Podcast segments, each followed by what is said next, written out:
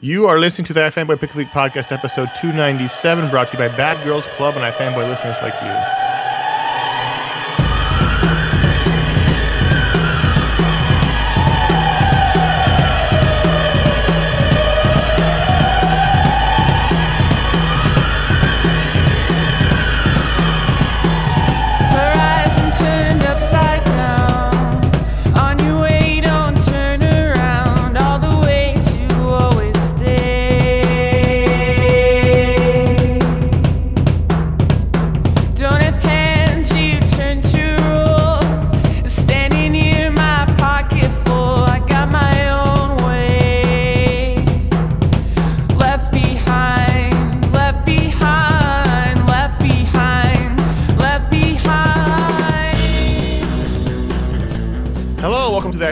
iFanboy.com Pick League Podcast, episode 297. My name is Conor Kilpatrick. I'm here with Ron Richards Hi, Conor. and Josh Flanagan. Hello, Conor and Ron.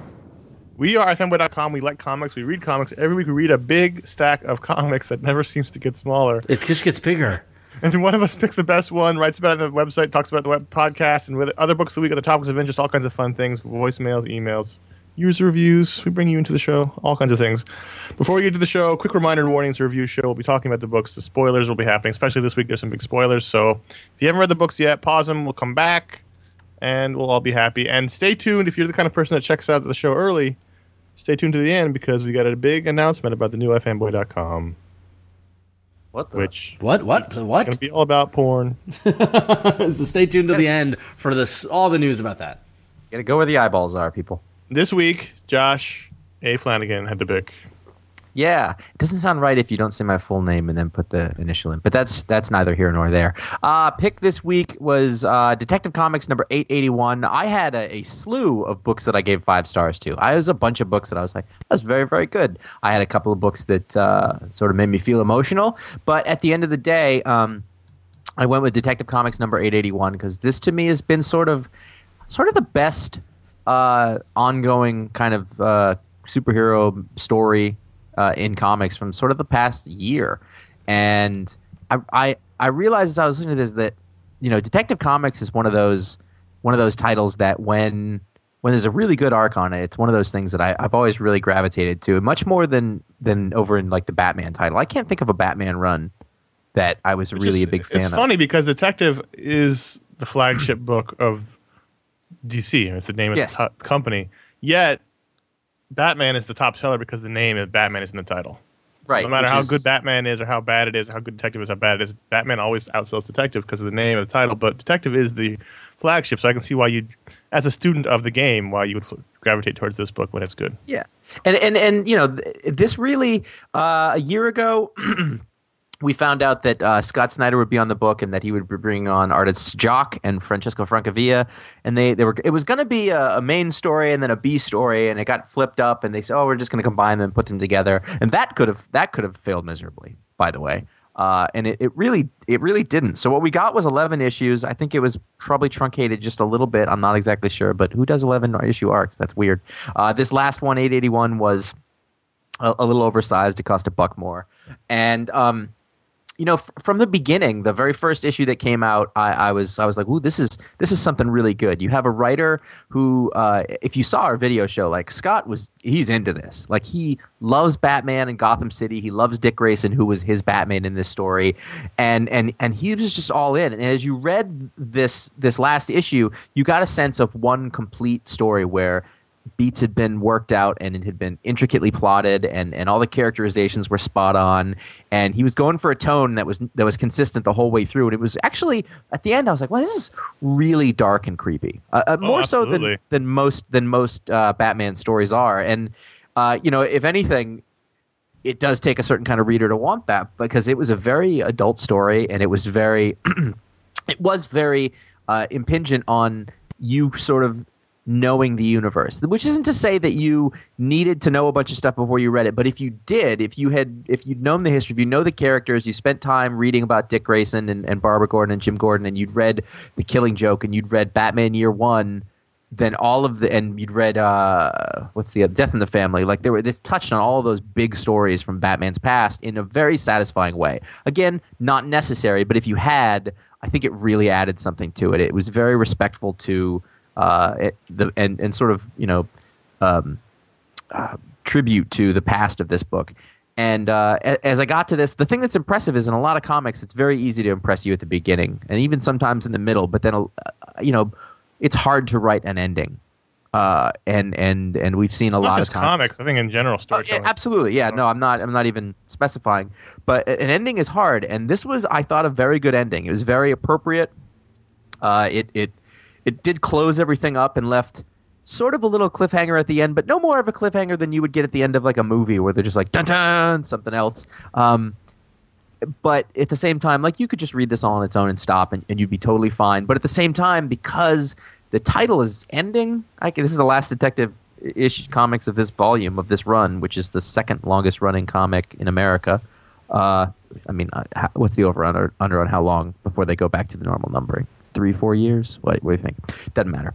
Um, and it, being as this is the end of it, and in the next month, all of the new number ones, the relaunch is starting, the new paradigm, whatever that might be, there was a sense of urgency and a sense of anything could happen in this. Like, Well, at, it's- the, I at the same time, though, though he he said, and we talked to Scott Snyder about this, is that like Crisis on Infinite Earths, when they rebooted the DCU and the Batman story continued unabated with very minor cosmetic changes. That's Mm-hmm. Yeah. what's happening in the Batman universe. This is- story is continuing. So it's just going to continue over in Batman, where, where Scott Snyder's writing. Totally. I mean, James But- James Gordon's still going to. I mean, Jim Gordon was it James Gordon? He's going to still be the bad guy.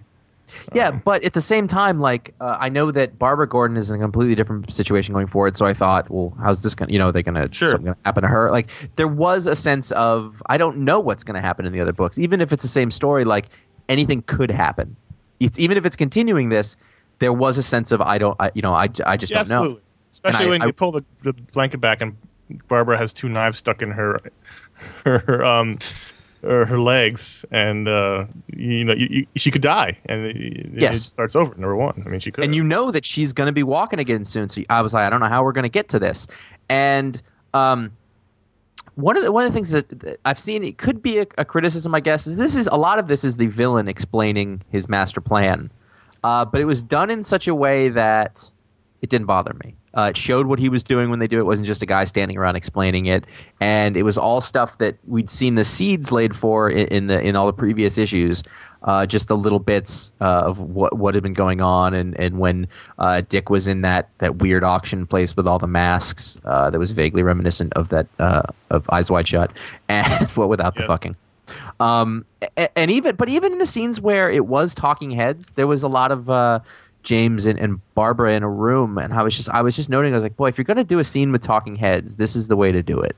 Uh, Francesco Francavilla really like he made those pages work really well uh, in a way that I, I don't actually see that often, and um, I just you know the whole thing was colored in, in a, a similar palette, and it switched between Jock and uh, Francesco, and I, I just I had uh, it was very tense and it was very exciting, and it was it was a good culmination, and we had you know some action scenes at the beginning and the end, and I uh, it, you know James James Gordon is not a superpowered villain. You know, the, the, there was the sort of tease of this was that the real big bad was going to be the Joker, but he wasn't. And so this is just a guy, um, very much like Batman, actually, who's who's who's quite bad. Here's the thing, though: if I get stabbed stabbed in the eye, I stop monologuing.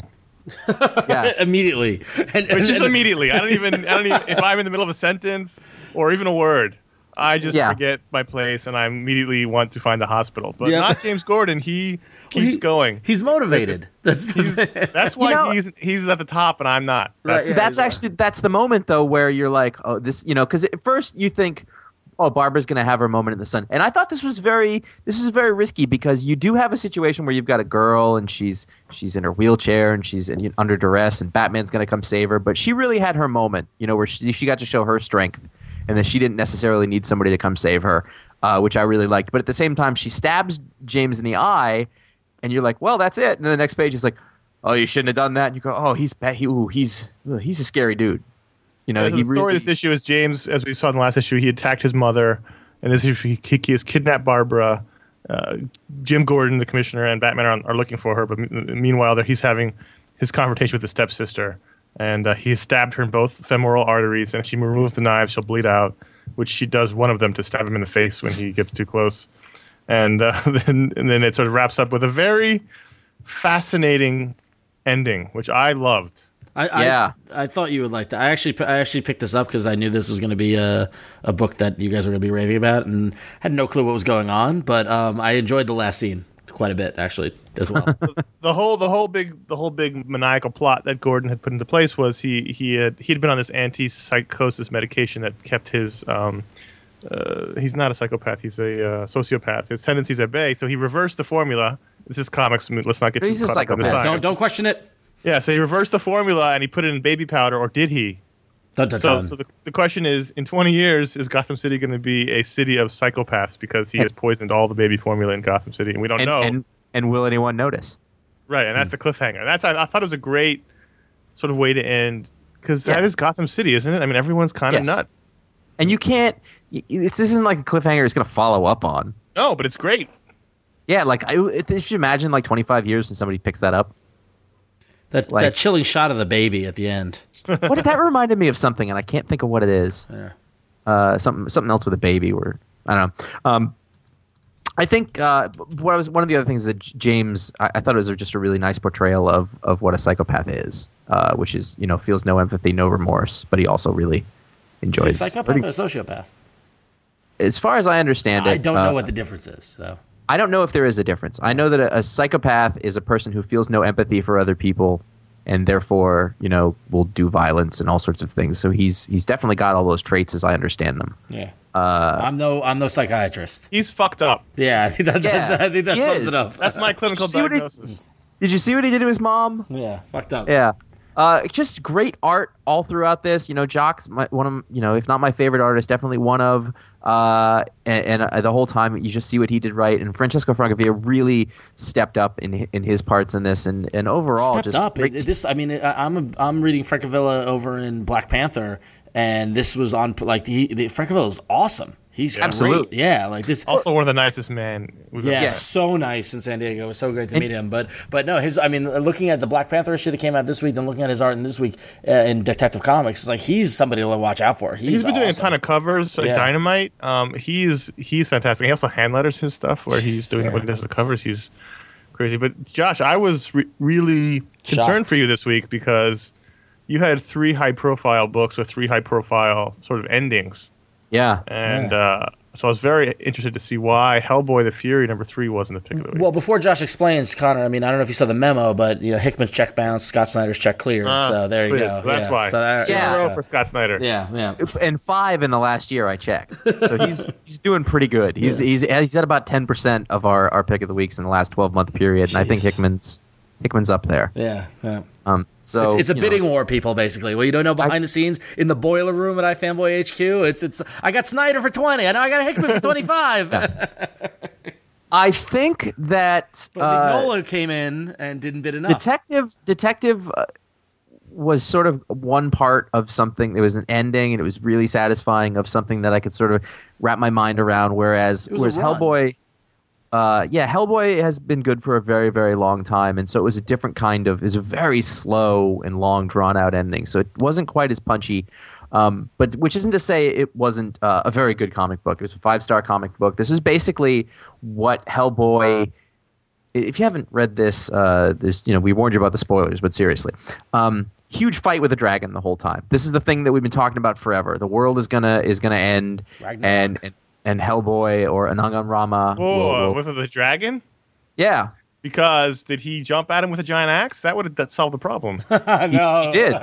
This is actually my favorite panel in the whole thing. Uh, at one point, he he has a s- he has a sword, and the dragon comes at him, and he and he stabs it, and the sound effect in the page is stab. Yeah. Oh, so good. I, I picked this up as well. This is the week that I read books I don't normally read and have no clue Yeah. what's going on. Um, but I could. This was great because it was just all action. Duncan Fegredo. Wow. Yeah. Wow. You're not kidding.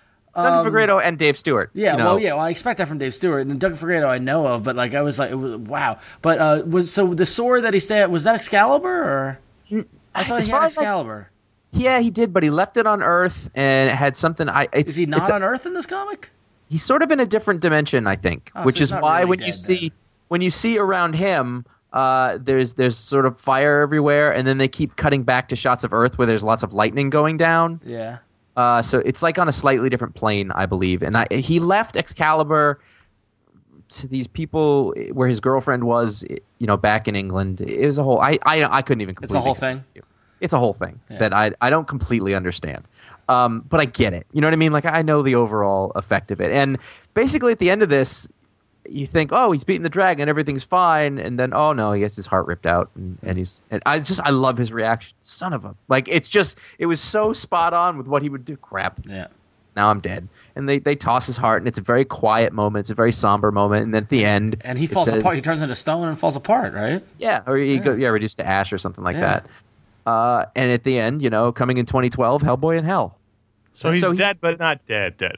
Well, right, we're not done with Hellboy. He's dead Uh, the same way Wolverine was dead in Hell last year.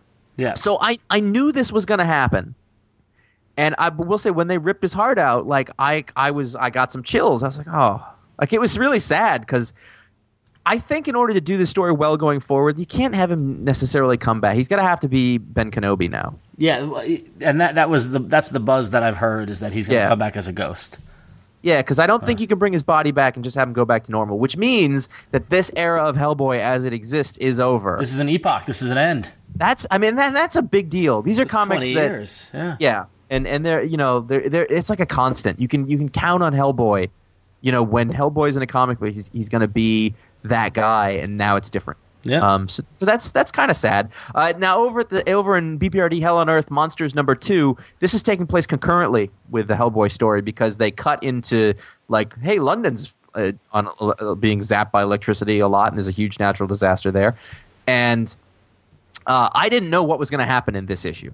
I had no idea what was going to happen in this issue, and this is one of the first things I read. And I get to the end, and and Abe dies, and I swear to God, I shed a tear. No like, shit. Abe, di- Abe died.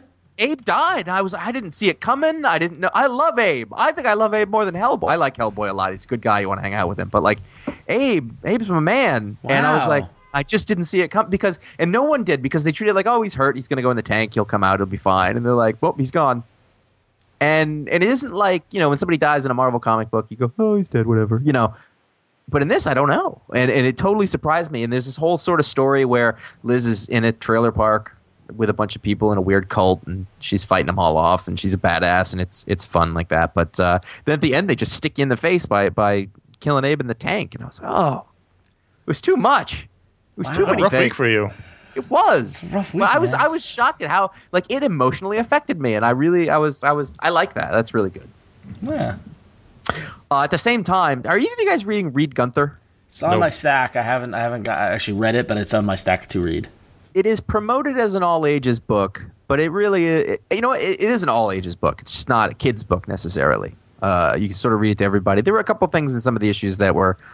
I would say a little, not for necessarily little little kids. Uh, basically, it's this guy in the West, and his best friend is a bear, and they the you know the bear and him love each other and they they not like that. Uh and they they go on adventures and they get mixed up in stuff and it's all sorts of fighting. It's a it's a lot of fun this book. It's done in an animated cartoony style and uh it's it's it's really whimsical but really well done with a lot of craft. And uh it's one of those things that I think if people check it out, they'll really like it. But I think people won't check it out. They'll have it on their stack, for example Yeah. Um, but I've I've really enjoyed it, and each issue I've this is like a lot of times you'll try something new, and the first one will be like, oh, it's really good, and then a couple issues in, you start to sort of lose steam with it. This has been the other, it's been the opposite. It's actually been more fun each time. Uh, it's it's very sort of wacky. Yeah, I've heard a lot of positive things about it, which makes me want to. I, might, I might move it up on the stack to read it this weekend. Um, The I've got- bear, the bear, the bear Reed Gunther relationship is a lot of fun. Like it's very sort of like the the bear can't talk to him, but he he's you can tell he's rolling his eyes a lot at the stupid humans. Oh, I'm a, and he's a big smart bear. So. I, oh, we, I forgot. We forgot to mention at the top of the show our new format where we just t- uh, Josh tells us about the comics he read all week. Yeah. Yeah. Josh, so so Josh, sorry. what, Josh, what's next? It's the uh, it's the opposite of the normal format. So, uh, Cloak and Dagger number one, uh, the, the three issue miniseries that ties into Spider Island. Did either of you pick this up or? No, too many books. Fair I'm- enough. Which- I've been cutting, cutting, cutting. which is which is fair. And normally my my motto or my um what I do motto, but my approach to these big events and things like that is I I don't buy into the miniseries. I just buy the the core. But like so, Spider Island's happening in Spider Man. I'll buy Amazing Spider Man, but I'm not buying the miniseries. But what swayed me is the combination of Cloak and Dagger, which are you know. D-list Marvel characters, I can't you know. stand Cloak and Dagger. All right, fair enough. Um, but uh, Emma Rios on on art. She's Nice. good. Yeah, which was the which was the the thing that did it for me. And Nick Spencer wrote it, and I gotta admit, it was really good. It was really quite good. Glad I'm glad you didn't say this is the worst comic you've ever read. No, no, and, and and that's the thing. And that's the thing. Well, first off, Emma Rios' art. I mean, you might. I mean, if you're not familiar with Emma Rios, she had a stint on Runaways that was great. Um, she did some Firestar. She's done. She's done stuff here. Oh, and there. right, right, She right, did. Uh, She's she's very good. yeah, she's Yes. very, very good. This this uh, style was way more um, sketchy, alternative, almost like Paul Popey in point in points. Mm, Don't like that. Well, no, it was actually it was really good. It was I mean, sounds it was- sounds appropriate. yeah, um, a big two page spreads with multiple like they recap Cloak and Dagger's origin from the get go and visually told it very very well. Um, and and the thing about Nick's writing is that you know ostensibly these are you know like uh, they're still young. They're still supposed to be like uh, Dagger's a, a late teenager, and I think Cloak is like maybe in his early twenties. And the thing when I when we discovered Nick Spencer, I discovered i'm a Forgetless, and that was like a youth based, you know, kind of youth culture based book. And you know, this is in New York City, and it, he does this uh, device where they've got black and white narration boxes, and it's um, narration from both Cloak and Dagger's perspective. And while they're a team and they're thinking the same thing, they're thinking about it from slightly different points of view, and it really balanced the two characters really well. And uh, this, like, I was like, damn, I'm kind of upset this is a miniseries because this could be a pretty good ongoing. Um, but yeah, so I was I was I was gladly impressed by it. Uh, we're going to talk about how Steve Dillon is good at drawing the Punisher now. I guess. Yeah. Well, I, I mean, yeah, that's that's a given. But this is this is the issue that wraps up the the Punisher's origin story. I guess the flashback to his origin. We learn this is the issue we learn what he told his wife before his wife was shot in Yeah. the park, before his kids were shot in the park, and how the Punisher came to be. And it was um, appropriately messed up. Well, the, the big question was, is it going to deliver? I thought it did. Did you? I, I totally thought it delivered. Yeah. Totally thought it delivered on every point. I mean, it this was. In this issue, we, we learn uh, there's two things going on. There's a flashback in the current story. In the current story, Punisher's in prison. Somebody's thrown a grenade into his cell, and everything's about to blow up. Not even just literally, but but figuratively as well. And then he's flashing back to when he finally told his wife something in the park right before she got shot. And so that's what we have going on here. And But what, what was great about this is what I, what I like about what Jason Aaron's done with this is that even though it's Punisher and even though he's telling a story that's been told how many times before? Many, You know, many times before? Garth Ennis told it like three times alone. Right, and, and once with Steve Dillon. Um, and and the thing is, is that he continues to surprise me.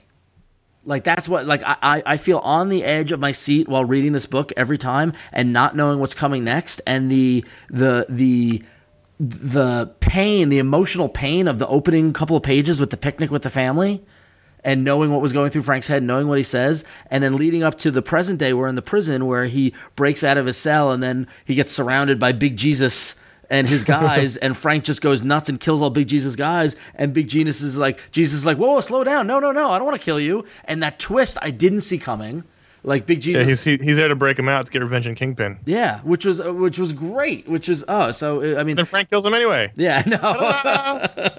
I, I thought that was an interesting aspect of his character is that he takes the guy's help, but then still kills him, still keeps on the vengeance, and um, and then it just ends really brutally with with him showing up at his old family's house. And apparently he's going to be homeless because the cover of the next issue says "We'll punish for food." We'll punish for ammo. he's holding a cup. I'm telling you, we're, we're entering the hobo age. We had we had it's, it's a uh, hobo renaissance. we had ninjas, robots, pirates, monkeys, zombies, and now this is the hobo epoch of comics. but oh, that would be great. Punisher, um, Punisher Max, just I love. I these sixteen issues have been so great, and Jason Aaron just killed it. And, And the and thing that he told his wife wasn't "I love you" or he, "I'm leaving you." It's over. I can't do this anymore. I just want to trademark Marvel hobos because I'm gonna I'm gonna publish I'm gonna pitch that. It's a good idea. All versions of Marvel, like Marvel Zombies. oh my but with hobos. god, it's genius. Bindles and. Marvel hobos. So, but yeah, no, J- Jason Aaron and Steve Dillon totally knocked it out of the park with this, and I, I don't, I literally don't want this book to ever end. Like this is just wonderful. The Infinity Bindle. Yeah, you beat me too. I was get- ah. I had the, the Mjolnir bindle. Oh. the Infinity Bindle. It'd be awesome. This Gosh, is gold. why are you talking about this in public? Let's just bleep this whole I segment. know, yeah. Why just give this away? It's like just hand it to Fred Van Lente. Now, now, I don't know. They'll know. They can't, I said on the show. They can't take it now. I can sue them, which is better than actually just doing it. Well, meanwhile, the illustrated episode "Bad Girls Club" number one his comic stores on August 22nd from IDW, and it's inspired by the hit reality show on Oxygen, "Bad Girls Club." This is an illustrated episode that features the bad girls and shows that they can do some good in the world. Aw. We're giving and we're going to give away, give away four copies of Bad Girls Club number one to Lucky iFanboy members. So if you're a member, tune in next week to find out if you've won. We're going to be announcing the names on the next episode. So check check into the show next week to find out if you won the, the uh, illustrated episode, and check your local listings for season seven of Bad Girls Club on Oxygen. It's on Monday nights at eight seven at nine p.m. Eastern time. So check your local listings. They like they like to fight. in heels. Yeah. Um, so All- uh, don't all superheroines fight in heels? yeah. So Pretty I, much. I cannot get enough of Criminal: The Last of the Innocent at all. It's fucking awesome. Number three, it's amazing, and not only that, then at the back of it is a fucking Sean Phillips painted pinup of Magnum PI. Yeah. Like That was. seriously? It's funny is that that was in uh, Weekly SketchUp like a month ago, Yeah. and I was like, why do you do that? He loves Tom Selleck. Who doesn't love Tom Selleck? But like, like he's just like, I think I'll do a warm up painting. Yeah. Oh man. And Jay Faerber, uh, uh, I'm not su- knowing what Jay's got coming up with near death. I'm not surprised he wrote about this. But anyway, but onto the issue. Um, I was glad to see on uh, Best of the Week of panels that you guys picked my favorite panel, which was the the, the flashback. the flashback Archie scenes when Riley gets. I can't even read it because he wrote finger bang in the comic. It was great. Well, one thing I, you know, we've talked about every issue, and the the first one was the pick of the week. But I don't know if we've hit hard enough for the people who haven't been reading this book that this is a fucked up version of Archie. Yes. I mean, there have been Archie flashbacks, but these are the Archie characters in a very dirty world. I mean, Riley Richards is the Archie Andrews of the story, and he just killed hmm. Veronica, and she has a father, Mr. Lodge, and there's a girl next door, and there's the the Reggie character's been framed for murder, and there's the Moose who's is the, going to be the cop, and Jughead's the junkie alcoholic best friend. I mean, these are these are the Archie characters done I don't dirty. think I knew that. Like originally, Oh, like I- now I do. yeah. But I was I was gonna say, uh, you know, I was like I was lukewarm on this last time. I loved this issue. This was issue fan- was great. So Riley Richards uh, basically goes through with his plan, and he um, he gets his buddy, his best friend, who is who is Jughead. Jughead, or or what's Freak Out, um, who was Let's just refer to them as their names now. to- totally sober and um, gets him fucked up and then creates his alibi and while he's his friend's passed out he takes his friend's car drives to the city ice picks his wife ice picks uh, ice, pick, ice pick in the eye to his wife drives back to the suburbs has got an alibi and now that's all happened and this issue is everybody finds out the cop investigate they find he has a solid alibi he is completely getting away with it. And the tension and the pace that Brubaker wrote his thought uh, Riley's thoughts as this as the issue's going through and he's like shit I gotta keep I gotta I gotta keep the I gotta keep constant this um keep the appearance the appearance grief, that yeah, exactly of grief and stuff like that and to hear him thinking about and oh I'm getting away with it I'm closer I'm not out of the woods yet but I'm, it's just like I was it was uh, again on the edge of my seat it was this was a great issue And you think he's gotten away with it, but Mr. Lodge Yep. suspects something's up with Archie, so he gets Wil Wheaton to come in and investigate. yeah That's Wil Wheaton. yes, it is. Sadly. I- yeah. so this is this this is by uh, I love Criminal, but this this might be the best one. this yeah this is this is really like I don't know how much better they can get after this so. Uh, I I could have just as easily written a pick of the week uh, review of Scott Snyder's other book this week. Jeez, you really you really are on the take I don't I don't I don't want to be at this point because at this you- point when the payola, payola comes in, you got to spread that shit around. yep yeah. The, by the way, the payola for uh, comic creators is uh, is not what you would think. it's really it's, it's like, would you like a trade? The hug. it's a hug yeah that's basically what it is hey, sometimes those are hard to achieve. you sold your dignity for a hug That's all I'm saying. This this was just lots of Nazi vampires, and it was fun. And and I I will never ever get tired of looking at Sean Murphy's art and a bunch of. There was just a, a bunch of like a few silent sequences and panels where, where he got to you know shine, and he's drawn this castle, and I just And I just love the world that's been built here. A lot It's, of uh, swastikas. well, yeah, A whole lot of swastikas in this Yeah, issue. I and was the- like, the- there's another one. There's another one. There's another one. and and all of because all the tones are this green brown sort of dark color, and the only other color in this are the swastika Yeah. like armbands and and blood. Uh, so they, they you know they really stand out a lot. It's, Yeah. it's a great color palette by Dave Stewart. yeah, it's Sean, Sean Murphy's art, I just love. It's fantastic. Dave Stewart is amazing. Um, wonderful. Speaking of art that I love, uh, New Mutants number 29 was a Fear Itself tie in, um, but who cares about that because uh, I, it's been too long since I've said this on the show. David LaFuente is fucking phenomenal. Like, I heard a lot of people excited about this. like the art I. I finished this issue and I was like, oh, like I don't know if it's because it's been a while since we saw him on Ultimate Spider-Man, or if he went up a notch, or the fact that he's drawing like a team book and there are multiple characters and things like that. But I sat, I put this book down. I was like, that art was, um, it was Conor was kind of like when he put that burger down at Spotted Pig. You know, like that was amazing. Oh, that was a good burger. Right, I know. Oh, Fuck, I want to go there. this was a good this was a good comic book. It, Oh. oh, it was so good. Um, and the, the story was great. Abnett and Lanning wrote a good book. Again, uh, you know, I said it's the Fear Itself tie-in, but it's the kind of thing where it, this has little to nothing to do with Fear Itself. They, they well, I mean, it does in that uh, Cyclops sends Moonstar to go uh, talk to he- uh, to Hell to talk to Hela because of the Asgardian connection to see if she could help at all. And um, and she Listen, you know Hello, right? and um, and then the rest of the New Mutants want to go help her, and so Cipher tries. Um, um, Magik gives Cipher a spell to teleportation spell, but um, he reads it wrong, and instead of going to hell with one L, they go to hell with two L's, and it ends with them right in front of Mephisto, which is always fun. Um, but this is the problem with your underworld confusions. yeah, exactly. But uh, Lafuente just uh, knocked it out of the park. I mean, amazing, really good. So loved it. fantastic. Now we, we we've mentioned at least one DC retroactive book a week, Yep. and this is DC retroactive, the '80s Justice League of America. And one thing that I found reading this week's book, this is the first week we've had the '80s, I believe, right? Last week was '70s. Possibly. No, last week was the '80s. The Flash was the '80s. Last week. You're right. You're right. You're right. Yep. I think what's lacking in the '80s, which the '70s had in spades, is kind of a wacky sensibility. Yep. In that the '80s was trying to be serious, but they were still not quite there into the modern age of, of storytelling yet. So it was, you get this weird sort of in between. It's the Whereas- Bronze Age. Right, and the Bronze Age was a weird in between age, where the not it was not, not quite the Silver Age, not quite the Modern Age. It was elements of both, and they didn't really mix well. Um, this was all right. It was all right. I, re- I really thought you were gonna. I saw it on there, and I thought Conor's gonna tell me what was great about this. Well, I mean, it was. I mean, it was written by. There was hardly any vibe. Yeah, I mean, it was written by I Gerry knew Conway. that vibe was the way it was gonna go, one way or another, with you guys. Um, it was, you know, yeah. I mean, it, it- this is the classic Justice League Detroit team, and you know, it's you know, Aquaman, uh, Steel, Citizen Steel, Zatanna, Vibe, Gypsy, Vixen, Elongated Man, Martian Manhunter. Um, you know, written by Gerry Conway, who's great, and the art by Ron Randall. Um, again, modern coloring.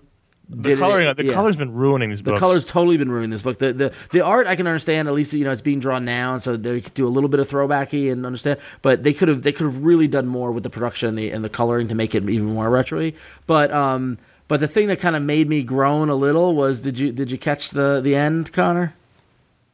Um, there was a reference to something, wasn't there? Well, no. The whole the whole premise of the book was that the you know the Justice League now is in Detroit and they're trying to be part of the community, and so they open up their headquarters. oh, to- I see. Yeah, I see. yeah. They, I see. they open up their headquarters to a field trip to some local school kids, and at the same time, who's Felix Faust? Is that the villain? Uh, yeah. Yeah, Felix Faust uh, attacks and blows up their headquarters, and the kids are just kind of snotty. And th- th- throughout the whole thing, the kids are like, "You're not the good Justice League. Where's Superman? Where's Batman?" And there's one little kid in a Superman shirt is like, "Stop it! They're the Justice League. They're great." And he's really optimistic. And actually, the kid actually gets involved in the in the fight and helps them towards the end. And the Justice League keeps making comments like, "Oh, that's a good kid," and you know he's really nice. And and at the very end, they're- said, you know, the kid with the super, with the Superman T-shirt, they're like, "What is, hey kid, what's your name?" And he goes, uh, "Geoff," and it's spelled G E O F F, and it's in Detroit, Michigan. And That's fair. yeah, and he says, "How could everyone? How could anyone ever give up on you? You're the Justice League." So they put Geoff Johns as a kid in the comic. Geoff would have done that. I know that's the thing. It's totally true. I mean, I'm not. I'm, uh, you're telling me. I'm like, yeah. It's all, they got the characterization right. Was he? Was he? Was he chump- He's eating chump- cereal. yeah, yeah, he had a box of cereal and a Slurpee. combos and a Slurpee. So anyway, but yeah, but it was fun, but it wasn't as good as I hoped it would be. I'm looking really fo- looking forward to the '90s. Yeah, that's what me I'm looking forward to. Uh, Batgirl 24 was the final issue of this this series, the final Brian K. Miller issue, and uh, we talked to Brian K. Miller in Q. Miller in sorry now I'm Brian K. Vaughan. Um, now that he's back, he's infecting everything. Bryan Q. Miller. We talked to him in San Diego, so you'll be seeing that next week. But Affecting everything. Jesus, they're not kidding about Hollywood, huh? Oh, did you, did you get the BKV? I did get the BKV. It's, You had a couple of lean years in Hollywood, if you know what I'm saying. this is a really fitting ending to the series. Uh, this was if you this was the confrontation between Stephanie and her father, and then when that ended, that was about half the book. Stephanie got infected with the um, the black uh, those those flowers from the Alan Moore story. What are they called? The uh, you know the ones that, that made Superman hallucinate in the famous Superman story. Black Mercy, the Black Mercy flowers, and she hallucinates a bunch of things which are really cool. Like she's a, as a Green Lantern and all these kind of nice wrap up little little things in her head. And then she has a nice conversation with Barbara. It was just a really nice way to end the series. If you've been reading this all the way through, you're probably really happy as I was with it. Um, and uh, last week, month I talked about the Red Wing number one, how I didn't really love it, but I really loved number two. two was great. This is great. It's great. This is one of my favorite comics right now. I'm worried there's not enough story in four issues because Yeah. we haven't really gotten much, you know, in in two. But I really liked the father in the past. I wanted to see more of that. I thought And I thought the end, the cliffhanger at the end was great. I thought. Yes, it was. Yeah, So- yeah. So I'm- I liked it. It just it doesn't feel like any other comic book I have read or am reading. exactly, and it's all about that two-page title card. so self-indulgent. So self-indulgent. I love it. a lot of other things too but uh, you know it's very you know like when when hickman does a book that's not for marvel you know it's a it's a thing Yeah, yeah. you know even if you don't like everything he's done they've all they've all been very different but but very uh, non-standard and i really appreciate that This is a thing. So, um, real quickly, uh, we're we're in the la- I didn't realize until this week when I was reading the books when I noticed that the Flashpoint books are like the three of three, like the last issues. So I was like, oh, that was Yeah, a- relief. That there's a whole thing starting next month at dc I know, no, but it went faster than I thought it would. I remember back in May, it was like, oh, we have to read all these books. Ron, But um, Ron, they're rebooting DC. I know, I know. But speaking of rebooting DC, um, Frankenstein and the Creatures of the Unknown, uh, the third issue wraps up. This is pretty much had very little to do with Flashpoint, and pretty much as an origin for the F- Frankenstein number one that's going to come out in September. As far as I We'll, know, we'll find out if, if It- that's actually the case. it Uh, ends. Uh, did you read it? Yeah, of course. it? Yeah, I mean, it ends with Frankenstein joining Shade and becoming an agent of Shade. Isn't that what the number one issue is? we That's yeah, what but the we'll, title's called Yeah. we'll find out for sure though if that Yeah. if they're keeping all the elements. Basically, most of these miniseries have been just side stories that have nothing to do with the main Flashpoint book. Only a few of them have actually even tied in or mentioned or Right. dealt with that. Um, you know what the best part of this issue was uh, the slow close in to gi robot's eye when it glowed Well, well, what, the the other book that actually did tie, tie in with Amazons and all that sort of stuff was Deadman and the Flying Graysons, and this one ended with um with Dick Grayson becoming Doctor Fate, and but actually Deadman, which I thought was odd, like Deadman died, the, the guy who was Deadman, Boston Brand died and became Deadman.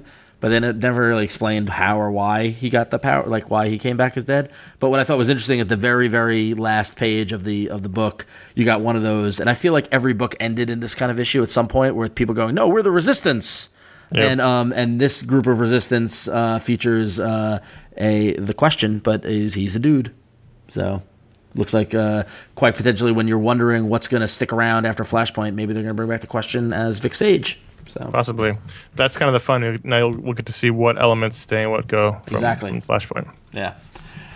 Cool. So those are the books that we enjoyed this week. Go to ifanboy.com slash comics and all the comics are listed there that come out every week and you can go and you can do your pull list and come back and rate and review them and you can make your own pick of the week and we want to highlight what all the rest of you in the iFanboy community thought was the uh, top pick picks of the week. So the top five picks of the week according to you, the iFanboy community. And coming in number five was American Vampire Survival of the Fittest. Number three? Yep. Three. Sure. Uh, with 1.6% of you making it your pick of the week. Um, so good to see Sean Murphy getting some love, although not a lot. Um, number four was the uh, was the possibly spoiled Hellboy the Fury number three, uh, which got 2.1% of the pick of the weeks. Uh, number three, you people love your Transformers ongoing. Number 23, uh, 5.2% made it your pick of the week. And those people who read Transformers, they really love it. This, That's this- true. Enough of- there's enough of them to make a difference Yeah, no, and- and this- it's, and and it's been consistent I've heard nothing but good things about this book. So, yeah. yeah they're Um, robots So the the say, yeah the say, saying goodbye to uh, DC books that you love continues. Uh, last week, Secret Six got some love. This week, number two, uh, the number two pick of the week, uh, according to you, was Batgirl number twenty four with nine point six percent. Um, and then the overwhelming number one pick of, pick of the week at the time of recording. This might change when you hear it, um, as numbers fluctuate and shuffle. But Detective Comics number eight eighty one with seventy three point two percent of the picks of the week. I, li- I like it because it means that I don't get uh, I don't get angry letters when it's like Yeah, that. nice. Oh, there you go. You go with popular opinion. I see how it is. Oh, that's what I do now. Yeah. That's my thing. So that's it. And so some of you uh, wrote some comic reviews, and Conor, why don't you lead us in with uh, Jaredin's review of Fear I really was hoping we just ignored this issue, but here we go. I know. I was kind of I, when I didn't see it on the script. I'm like, oh, nice. We don't have to talk about it. Jaredin reviewed Fear Itself number five and gave the story a one out of five and the art a five out of five and zero That- that's right there. There's this, listen to what I oh I didn't read it actually. Four so- percent gave it. Uh, you made it your pick of the week, which is really high for this book. Wrote- says, "So we have Cap's shield shattered, done before by the Beyonder, of course, and most egregiously, we have Spider-Man give up. Spider-Man asks for leave to go see his family. Yes, that's Spider-Man, and Captain America agrees as he knows they have lost. Yes, that Captain America. Both of these characters have faced certain death many times, have never responded in this way." Both of them have absolutely been sure they're going to lose and sacrifice their lives, and the process have never wavered. Now apparently they're abs- they're really absolutely convinced they can't win. Before they were before they were apparently just mostly certain they, could, they would lose, so they give up. Utter bollocks, showing no respect for the characters. No, sorry, aspects. showing no aspects of the new aspects of the characters in the face of new change danger leads to an interesting story. Having characters do things that are completely against their nature in order to make a story interesting is cheap trickery. This was really I didn't bad. this I didn't buy it. I feel good. yeah. The and art- then now that I read all these, I'm so happy because it would have made me angry. the art wasn't even a five out of five. It was The art wasn't a was five out of five. For actually, the best, it was it was you could tell they were on the, the deadline gun with this one. Um, awful. I don't really want to say. Yeah, I don't really want to say anything more about it. I think we've beat, Yeah, neither beat it to death. Let's move on to the next one. So, uh, horror of sorts uh, reviewed Morning Glories number eleven and gave the story a five out of five and the art a four out of five, and nobody made it your pick of the week. Um, and horror of sorts says, at first I was a little disappointed that the story wasn't dealing with the revelations and cliffhanger from number ten, but this issue still delivered. Nick Spencer is giving us a low, slow burn mystery of Morning Glories. A lot of aspects have been hinted yet not explored fully, but this issue uses mys- the mysterious Abraham who has been popping up in a lot of the spotlight issues, and at the end of the issue gives us a huge revelation as to who he really is. The writing on this book is fantastic, and Spencer really gives all characters a unique voice. And all of that is true. Get to the point. Yeah, I feel like this is a very interesting character study, but as a story, I'm not sure it's holding together. Yeah, I don't feel like there's any actual forward momentum in the narrative. I don't know what it's about. I don't know the stakes. I feel like the things that have happened to these kids don't affect them. Like Yep. they they're still walking around going to class like nobody's tried to kill them every third issue. And like I don't, I don't know what I don't know what the mystery is basically. I like the character pieces. I think they're very interesting to go. These these people he's created. Yeah. uh, the, the story today was or this week was interesting, but as a whole, as I was don't. art is I don't know what's going on. Yeah. And we're eleven issues in. We're basically into the first year. We still don't really know what, Isn't what's what's happening. Isn't uh, doesn't he want it to go like hundred issues or something? Jeez, slow slow burn. Well, I mean, and that's what he's going for. Yeah, but but uh, give me something to uh, go with. The You know what I issue mean? Thirty. like- like- well, no, but the thing is, like everybody, everybody, you know, everybody compares this to Lost and, and Lost. A lot of, at least with Lost, you knew you had, knew something from the get go. With and, and from right on, right on the fact people trapped on an island trying to get off. That's the premise. And then this, I don't know what the premise is. It's kids in a it's kids in a school. Okay, great. Now it's in the school and weird shit happened and it was great. He gave us that little haunting, those phrases that popped up on the wall. There's been no reference to that. It's like a lot of good ideas and and Conor's right. A lot of good character studies and like I said, the art is great, but eh, I don't know. It's it's tough. It's, I always consider this might be a trade book sim- sim- simply because month to month or however long it takes, there's been some delays that it's hard because I don't I don't know what that's Yeah. going on. And that, that's the challenge is that it, like I feel that it's good. I just want it to be great, you know. So anyway, so go to ifanboy.com slash comics. All the books are listed there. Do your picks of the week and your polls and your reviews and the things like that that make you happy. Do your polls. Uh. Yes, email. Chris in Albuquerque wrote in and said, Jim has an article ear- earlier this week about all ages books and Marvel for kids as a tough sell, and it got me thinking about the whole all ages comic thing. When I was a kid back in the late 80s, I used to buy my comics at a local drugstore off the spinner racks. Me too. Uh, stuff like Amazing Spider Man, Uncanny X Men, Action and Detective Comics seemed like every title was okay for kids. Now there seems to be a clear product delineation between mainstream adult stuff and the kids stuff, aka all ages. And even though they can appeal to adults, the stuff in all ages group seems to be targeted more towards a grade school level. The mainstream superhero books that I grew up with and still read today just don't seem to be that kid friendly anymore. So what makes something an all ages book? Does it seem to does it have to be done in that obvious kids book style for it to be marketable to kids? Would you categorize any current mainstream superhero books as all ages? He's, he's looking for for a, a definition of sorts. He's Yeah, I mean, this is a, we've talked about this before. Is that is, is that unfortunately over the past couple of years, the term all ages has morphed into kids books, and so like Tiny Titans is all ages, and uh, But- Young Justice, the or yeah, or, or you know, th- things like that. or, Marvel, you know, the Marvel the- superheroes books, and the Mighty Yeah. Thor, Mighty Avenger. The thing is, he's right. In the in the eighties, all comics were all ages. They were written that way. Yeah. Now, Yeah. now they when the But market even age, s- but even so, some of them. I mean, there was like there's the '86 line. There's the Frank Miller, you know, Watchmen, Dark Knight Returns switch, really. But there was that's pretty still much what it changed. those books. But I'm I'm thinking about because he sounds like he's about the same age as me, and I, I was thinking about comics that I was reading in the late '80s when I was like 11.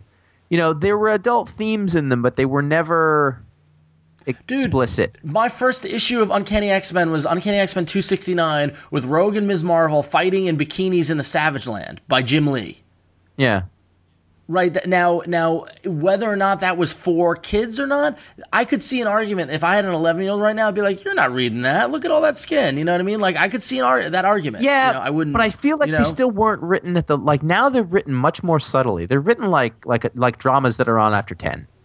Well, ba- basically, the thing is, is that is that everybody that read comics in the '80s and early '90s were the only like all the writers matured with us and kept on writing for us. Yep. Yes. So as we've matured and got older, the stories matured and got older, and uh, they kind of left the idea of being accessible to a ten year old behind. Um, and up until we woke up in like 2005 and realized shit, sales are going down. We should do something. Uh, you know, Didn't work. I think w- one of the other things is that I feel like we're. I know we've been through this like back and forth as a cycle, but I feel like we're way more protective of kids now. Yeah, Uh, There's much more Oh, absolutely, hand holding and oh that's not appropriate and this and that. Where whereas before, you know, as long as there wasn't, you know, like you know, when, in the '80s, you know, the biggest cartoons were GI Joe and and they, you know they were Rambo toys. There shouldn't have been Rambo toys, and now Oh well, no, there's but, a much more yeah, like it's, it's a- padded. It's a, different sort of. It's a different time. Yes. I mean, I used to I used to get on my bike and I'd go ride all around town and come back at six o'clock for dinner. Now my my sister won't let my nieces ride bikes in their driveway. They have to like go to the park, where, you know, go to the parking lot in the school where, and someone's got to watch them the whole time. Like the idea of like I was in first grade running around unsupervised like crazy, and I, I don't know what happened in the past. And this is a bigger discussion Hobos. now, but this yeah, hobos Probably. exactly. But but to his question as to whether or not you know um, you know whether or not there are all ages books that can be enjoyed you know enjoyed by both you know kids and adults. I mean like Bone is the great example. Like I think Bone is a true all ages book. Yes, it's a little dark. It gets some violent, that sort of thing. But I would have no, I would have no hesitation sitting down and reading it myself or sharing it with a six. You wouldn't, but you would have a hard time getting a lot of adults to read it without the kid part, unless they were predisposed to read comics. possibly, yeah, possibly. Uh, I think I think that w- one of the things that happened is at a certain point because you said all those kids grew up in the 80s they're our age they're the people who are working in the industry now they've all got a chip on their shoulder that they want people to respect comic books. In order to do that they made them more adult. And i feel like so that's what we have now. Uh, and and and obviously it left part of that behind. I don't i don't know if there's a solution you know but, but there's now there there's, is there there a, a solution without blowing up the whole thing because all the people that want the adult books will not be reading books written for kids and adults. Mm-hmm. yeah. Because even you, I mean, even us, we all complain when things are written that way. They try, they try to be overly expository and say everyone's name on every page, and Yeah, yeah, you're when that right. happens, we all complain. So the only way to yeah. go back to that is to blow up it up and, and throw away the current audience because most of the people reading comics wouldn't read those books. I would like to note that I don't complain about that sort of writing. In of fact, I Joss. like I it. actually don't mind the writing either. Yeah, exactly. After reading Justice League and, and the retroactive books, I kind of miss that writing. But um, so Josh, basically, he's the problem. I, d- I don't think i am You well, you complained about that in the past. You don't like certain kind of throwback writing, which is a lot of the, which represents a lot of the people reading comics. I, I admit that uh, that I I know I'm I'm a, a certain kind of audience for things, but I think that you know, I also I buy a lot of like Vertigo books and book. I mean, I buy books that are for adults a lot of times. When when if you like you talk about people talk about like donating their comics to kids, you know, or whatever, and I'm like, I don't have a lot of comics I could give to kids, like a, very much so, which is which is totally my taste, but it shouldn't all be that way. But I don't know who would buy them otherwise. So mm. All right, our next email comes from Nathan from Albuquerque, who says, "Some would say that you you, you three could be categorized as the DC guy, the Marvel guy, and the indie guy." Here we go again. Here we go again. Would you feel it's generally fair or even accurate? While it's apparent that none of you let a publisher's logo stop you from reading a good story, it's fairly obvious that while Ron gets giddy over the idea of Cable's X Force having a reunion issue, or, Ca- or Conor has a back and Conor has a Bat cowl stuffed under his mattress. I don't, but I wish I No, you did. don't. wait for this. Uh, Josh spends his weekends picketing the construction of the new Walmart with homemade signs covered in Elmer's and glitter. have you three always generally had these tastes, or have you grown into the positions out of necessity, necessity to cover all the books for the site? Do you think your distinct tastes are part of the reason people enjoy your combined viewpoint? Ron actually hates Well, that, got, the, that, got the a Mar- that ended strong. That Ron hates. Marvel and the X Men, but we we ca- we cast him in the role, Yeah, exactly. so he has to actually play that on the show. And then Yeah. when we turn the microphone off, he goes back to DC. yeah, exactly. he loves Doctor Fate. The uh, There's I don't there- know. Yes and no. I mean, there's- I mean, I always, I always laugh at the, I always laugh at because it's, it's, and what's more accurate is Conor's the DC guy, I'm the Marvel guy, and Josh is the un, unbucketable guy. No, well, I'm- yeah. Because, because I don't think Josh reads any more or less indie books No, than you or me, Conor, at either. all. And I've been into indie books way longer than Josh. you were reading comics longer than me. True, right? But I'm, yeah. So doesn't- you know, but I, That's that's not the issue. But uh, we all Josh is a lapsed Marvel zombie. Yes, a little. I'm definitely lapsed. I can tell you that right now. Right, I've, I've always like, liked. you grew up on that. It's not like you grew up. Yeah. I mean, you you're The a thing is, Marvel I- guy at heart. If Marvel was really good, you, when Marvel's really good, you get excited. I think when you go back in the old shows and listen to Yeah. the to them. What I am uh, is I like fringe mainstream stuff. I have a I, no, it's true. I have I have I have mainstream sensibilities. I, I I I really do, but I like the stuff that is sort of the lower the the sort of bleeding edge of that. Like I- no, I don't. I don't like stuff that's um you know really abstract or like the super indie stuff, like uh, you know conceptual or things like, Like that. You know, like like Dash Shaw. You don't like Dash Shaw. Yeah, like like you know, there's the, the funny thing is like there's this huge spectrum of what indie means, and I think we're really starting to. Like, it's this point anything that's not DC or Marvel's indie, you know, like, Yeah. and that's not exactly true. it is um, true. Well, it's true. it- it's not true at the same it- time. How do you Yeah. define an indie? Someone who doesn't get paid to make comics. They only make off their sales, which is. Oh yeah, what- no, I know that, but like I saw a thing on Twitter today where they were like, try an indie or something like that. People were like Transformers from IDW. I was like, that's not an independent comic book. People are getting paid to make it. It's Transformers Yeah, license. Like it, it ha- you know, like are Dark Horse books indie? No, they're not. You know, some of them, some of them are partially owned, and there's a payment. Star Wars. Yeah, exactly. But my point being, there's still there's a language of mainstream comics that is used, and most of the stuff that you're going to see from, say, Image or something like that, uh, you know, those are indie comics in that they're not getting paid for it on the front end; they're getting paid on the back end. They're creator owned and stuff like that. But they're not terribly experimental. They're using the same mainstream language of comics that people are using in Marvel and DC books. But uh, does, the it, same- does an indie book have to be experimental? No, but then there's another side of people who are like into indie comics and they hate you know all mainstream comics. Well, yeah, like like like anything from AdHouse or from Top Shelf or from you know, what I Yeah. mean? like you you you got all these you know, you know Fanta, you got uh, Drawn Quarterly, Right. you've got these like indie comics like cartoonists and and this whole kind of other kind. You But know, those are and- established. then under that, there's like a Yeah. whole thing of people who go to SPX with mini comics that I don't even Yep. I, don't, I don't even know anything about. which, I which, are, which are, some of them are great and some. But I mean, that to me is such a you know. huge sea of of I wouldn't even know where to start. Like that's Yeah. indie to me, you know. So, you know, it's In that regard, you're not the indie guy. I mean, it dep- it's just it's relative, is what I'm saying. You know, like it's like Yeah. you can like popular music, but it maybe is not the stuff that's at the top. You know, the top ten. Maybe it's in the twenty Yeah. to thirty. You know, that's Now to get it back to now to get it back to his question though, we do lean on our sensibilities in that if there's something Batman going on, I'm gonna turn to Conor and be like, Conor, can you do this? If there's something X Men gonna go on, I'm gonna you know I'm gonna be more inclined to talk about it because I'm a fan. But that said. It's difficult to bucket us because if you look at my comic collection, it's filled with Marvel, DC, Image, Dark Horse, every publisher out there. You know what I mean? I just, you know, I spent spent the weekend reading All Star Superman, and and you know, I love Image, and I love, you know, like so. While I started on X Men and Conor started on DC, it's that that doesn't define us. So Yep. yeah. I mean, I, I think I think that we have genre tastes also. You know, like it's Yeah, just like totally. everybody likes Yeah, you got- kinds you- of you- things. I like stuff that's more reality. You know, the the, the Denny O'Neil school of, of comics. I would say. Right. You know, that's sort of my Well, thing. no, but but I mean, and it's safe to say that you know you guys like your westerns, while you know I tend to lean a little more towards you know uh, you know I don't even know what I lean towards. I, I know it when I see it, but I couldn't explain it. like I'll read a thing, I'll be like, Ron's gonna love that. Like you like, like if something's got any sort of hipster, and I don't mean that in a bad way, but No, like yeah. like cool people doing stuff at night that has to do with music, and they're and they're they're like teens or like in their early twenty, like. well, yeah, that's one thing. Right, But I also one. really like science. I like science fiction a lot. So yeah, so g- give me spaceships and rockets. I re- I'll read that No. in a second. Conor, you, you know, Conor does love Batman stuff. There's no denying it. But you know, I like Batman a lot too. You know, you know, I, I definitely do. Or, You know, after, you know, I, I probably have, I was saying, you know, Detective Comics has you know been sort of a mainstay for me for a really long time. But you know, Conor, you also like. I'm trying to think of what I know. There's like you. Crime. I mean, the Yeah, scalp. you also have world like a sort of a, a retro comic book taste a little bit.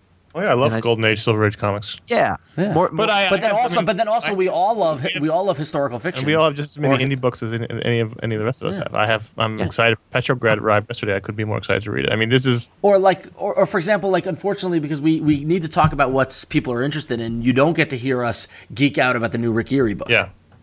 you know But what i we mean did. but which by the way which by the way sacco and vanzetti it's awesome it's great And the thing is, So- ourselves, that's the book we'll talk about. Yeah. I'm not going to talk. I don't. We'll talk about DC Marvel stuff with Ron. Normally, I'll talk about Rick Geary or or you know anything like that. well, we Yeah. we will. We have, but, not as usually, much. Anyway. Yeah. Not as much. don't pigeonhole me or you or us anyway uh, so if you have any questions email us at contact at ifanboy.com uh, got a couple quick voicemails first one's got a question that's been on his mind Man, my name's uh, Robert out of Charlotte, and uh, I was wondering. Uh, I'm reading the new Moon Knight book by Bendis, and I'm loving it. And uh, I got a friend of mine who's a Deadpool fan, and we were wondering, who do you think is crazier, Moon Knight or Deadpool? All right, see you. Well, I don't know crap about Deadpool, so Well, I mean, I mean, Dead. Uh, I want to say Moon Knight's crazier because he can function in society. Where Daredevil, uh, not Daredevil, De- Deadpool. I feel like Deadpool's crazy as a shtick. yeah. Like the whole thing about Deadpool is that he he's got a motor mouth, this is whatever he thinks, and that he's also got voices in his head telling him what to do. But I feel like that's a shtick. I feel like it's he's like, look at me, I'm crazy. Where Moon Knight is crazy. That's right. me. Um, I know Deadpool fans are gonna get pissed off at me, but Well, that's it's, it's the whole the adage of You're- you're, not you're crazy. you talking know you're crazy. You know? You're talking about him like as a real person, and he's a poser. Yeah, exactly, exactly. It's not real. I don't know. He's just putting it on. He's no, he's not real. Uh, Yeah. I see what you're saying. I don't know. see I thought you- about this, and I really, I, I'm leaning towards Moon Knight. Have you you've been thinking you've been thinking about it for hours? About 40 minutes. I've been, I, I really thought about this. I just I, you I know, think sat I- I- down. I- and- I- All through dinner, he was distracted. His wife's like, "What's going on with you?" Nothing. what did you think, Josh? I, I'm going with Moon Knight. I feel like he's got, like, because he. Okay, here's why. Moon Knight is in denial about it. Yeah, yeah. Moon Knight, and he's functional in society. yeah, but barely, and he's trying to fight it. Whereas Deadpool's just like, uh, yeah, I'm gonna go with it. This Yeah, works it's for me, stick. and everybody accepts it, so it's sort of there, and he's functional, and it's going. But Moon Knight Yep. keeps trying to be like, no, no, I'm gonna be normal, I'm fine, you- dude. You're not, and acceptance is key. Yep. There's your answer. All right, on to our next vo- our last voicemail's got a topic that's near and dear to our heart. Hey, this is Brian from uh, Los Angeles. Uh, just wanted to know. Um, I've listened to your uh, podcast for quite some time now, and you know, there's there's obviously a lot of love for GI Joe. Wonder if you guys are going to do a dedicated video show on everything GI Joe related, not just the movie. Um, you know, just get it out of your system. Oh, am I kidding? You're not going to get it out of your system. All right, love the show. Hope to hear from you guys soon. Bye bye. You know, we really do like GI Joe. Maybe we should do this. We did, dude. We did it already. Oh shit, we did when? Episode number 29. Way, way back when we were Joe. not. Yeah, we were not good at it. It was 2007. Oh God. Jesus. Wow, that's a long time ago. Yeah. So there you go. So go look it up. Maybe we'll do another one in the future. Who We knows? We sang in that show. Yeah. Yeah, we did. Yeah. We I'm not going to tell you the Song. production value was up there completely, but it was a fun episode. It had to be. We talked about GI Joe the whole time. Although a lot's happened since then. We should do another GI Joe show. Yeah, we should. We Let's do another one. Yeah. It's only 20 minutes So. too. Yeah, yeah. All right, cool. So call the voicemail line at 188 fanboys. It's 188 326 2697 and take a lesson from Robert and Brian. They kept it short and sweet and told us who they were. So that's good. So do that. You did it good. Uh, there's the Don't Miss podcast, which is uh, so we're gonna. It's on a. It's, I think it's on a vaguely mini hype. A little s- summer vacation. Yeah, we'll call it that. It's uh the con man. The con. With good reason, though, and other things. Yeah, that's yeah, that. so- Yeah, we're gonna talk about the other things. Actually, this is really where the energy's going right now. So In in excuses, exactly. Yeah. But uh, one could say the excuse for no don't miss um, has been the fact that launching this Sunday when you get this town, if you download the podcast on Sunday this evening, if you go to ifanboy.com or if you discover it the next day on Monday, ifanboy.com is going to look a little different. Uh, we have finally gotten around to redesigning the site, which is uh, long overdue. This has been in the works for a long time, um, and we really hope that everybody likes the new look of the site. We think that it's really clean. We cleaned up a lot of things, um, and it's uh, a, a good evolution of the site. Everything that you know and love, well, the major- most of the stuff you know and love is still there. um, in terms of we're gonna have all the podcasts and all the um, articles and, and columns, all that great stuff. Pick of the week, book of the month, all gonna be there. Comic section, do your pull list, do your reviews, um, your profiles are all there. Um, a couple things um, are are in are still in progress. Like for example, um, uh, we're working at the kinks to get the store back online. So if you want to sign up for a membership, yeah, save your money for about a couple of weeks, and then the store will come back on, and you can do that. Um, as well as the mobile version of the site, we haven't quite finished that up yet, so that's going to be coming as well. Um, but this is the first step in making a lot of changes to the back end. I know you might have noticed that uh, the site's gone down a couple times over the past couple of months. uh, that's because you all have been knocking the the servers over, which is great. Uh, so we're we've beefed up the servers, so we shouldn't go down um, as much, if at all, moving forward. So um, I don't know. I'm super excited about it. I hope listen, you know, Josh. listen, guys. are. None of you have ever had to use the image editor, and what I'm telling you is that we're gonna be happy people because of it, and the content will reflect that. Yeah, absolutely. Oh, not, well, not Jim. no. Well, he'll find Yeah. something he doesn't like, but uh, Yeah. hey, how about no more weird comment uh, paste formatting? Maybe that. Oh yeah, exactly. And like and we we're all, we've added we've added little bits here and there, like you can reply to a comment in the comments, like a threaded, rep- so you can respond to a comment, which is pretty cool. Yeah, buzzable. Um, so yeah, we've buzzables. so. Um, So yeah, so go to ifanboy.com. If you if you listen to the podcast, you don't go to the website. Please go and check it out. It's a great new place uh, to to have fun with comics. So definitely go check it out. And where can you find there, Josh? you can go to ifanboy.com to read uh, my pick of the week review, for example, or my book of the month review. I have a lot of reviews up right now, uh, and all the discussion about the stuff that's been going on. Uh, the, what color your superheroes are and whether you're okay with that, that kind of thing. Uh, but also, you know, we've thrown up some good art, some teasers, things like that. All sorts of really good content. We try very hard to make sure there's interesting things up uh, frequently and often.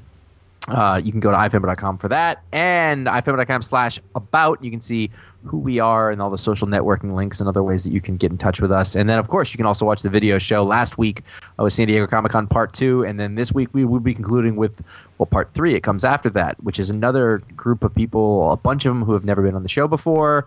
Uh, you know, it's always great to talk to enthusiastic creators about about the stuff they're doing, uh, sort of surrounded by that atmosphere of San Diego. So, a little bit more coming up. It's a longer show, actually. It's it's uh, another big one. So, well, I'll wrap it up strong. You can email us at contact at fanboy.com or leave us a voicemail at 888 fanboys 326 2697. Any questions, comments, concerns, discussion topics? We take them all. We take everything. Yeah. And if you like what you hear, go to iTunes, leave a review. It helps people who are checking out the podcast recommend it and help spread the word. And also help spread the word. Tell your friends, tell your comic book store. If you know people like comics, tell them to check out iFanboy. It's all fun. Um, and it can all be found at ifanboy.com. We do it for you. I think everyone who listens to the show should go on Monday and make their pull list with the new site. Check it out. Check out the new site. I know everyone who listens to the show doesn't go make their pull list on Monday or Tuesday or Wednesday, whenever you want to make your pull list. But go on Monday. Everyone who listens, let's just see. Let's just check out the new site. Let's just see what everyone's buying. Let's check out the, the uh, Yeah. fan base's buying habits. yeah. And, and then after that, and this is really important, you want to go get your BKV vaccines yeah. because Exactly. you don't want to mess around with that. Yeah. All right. So we hope you enjoy the new site. We'd love to hear what you think of it. Um, and please go to ifanboy.com. Tell everybody what you think of it. Tell and spread the word. Tell people check out this great website. It got a new a new coat of paint and, and spread the word that way. Go So, kick the tires. Yeah. Exactly. Not too hard. All right. Cool.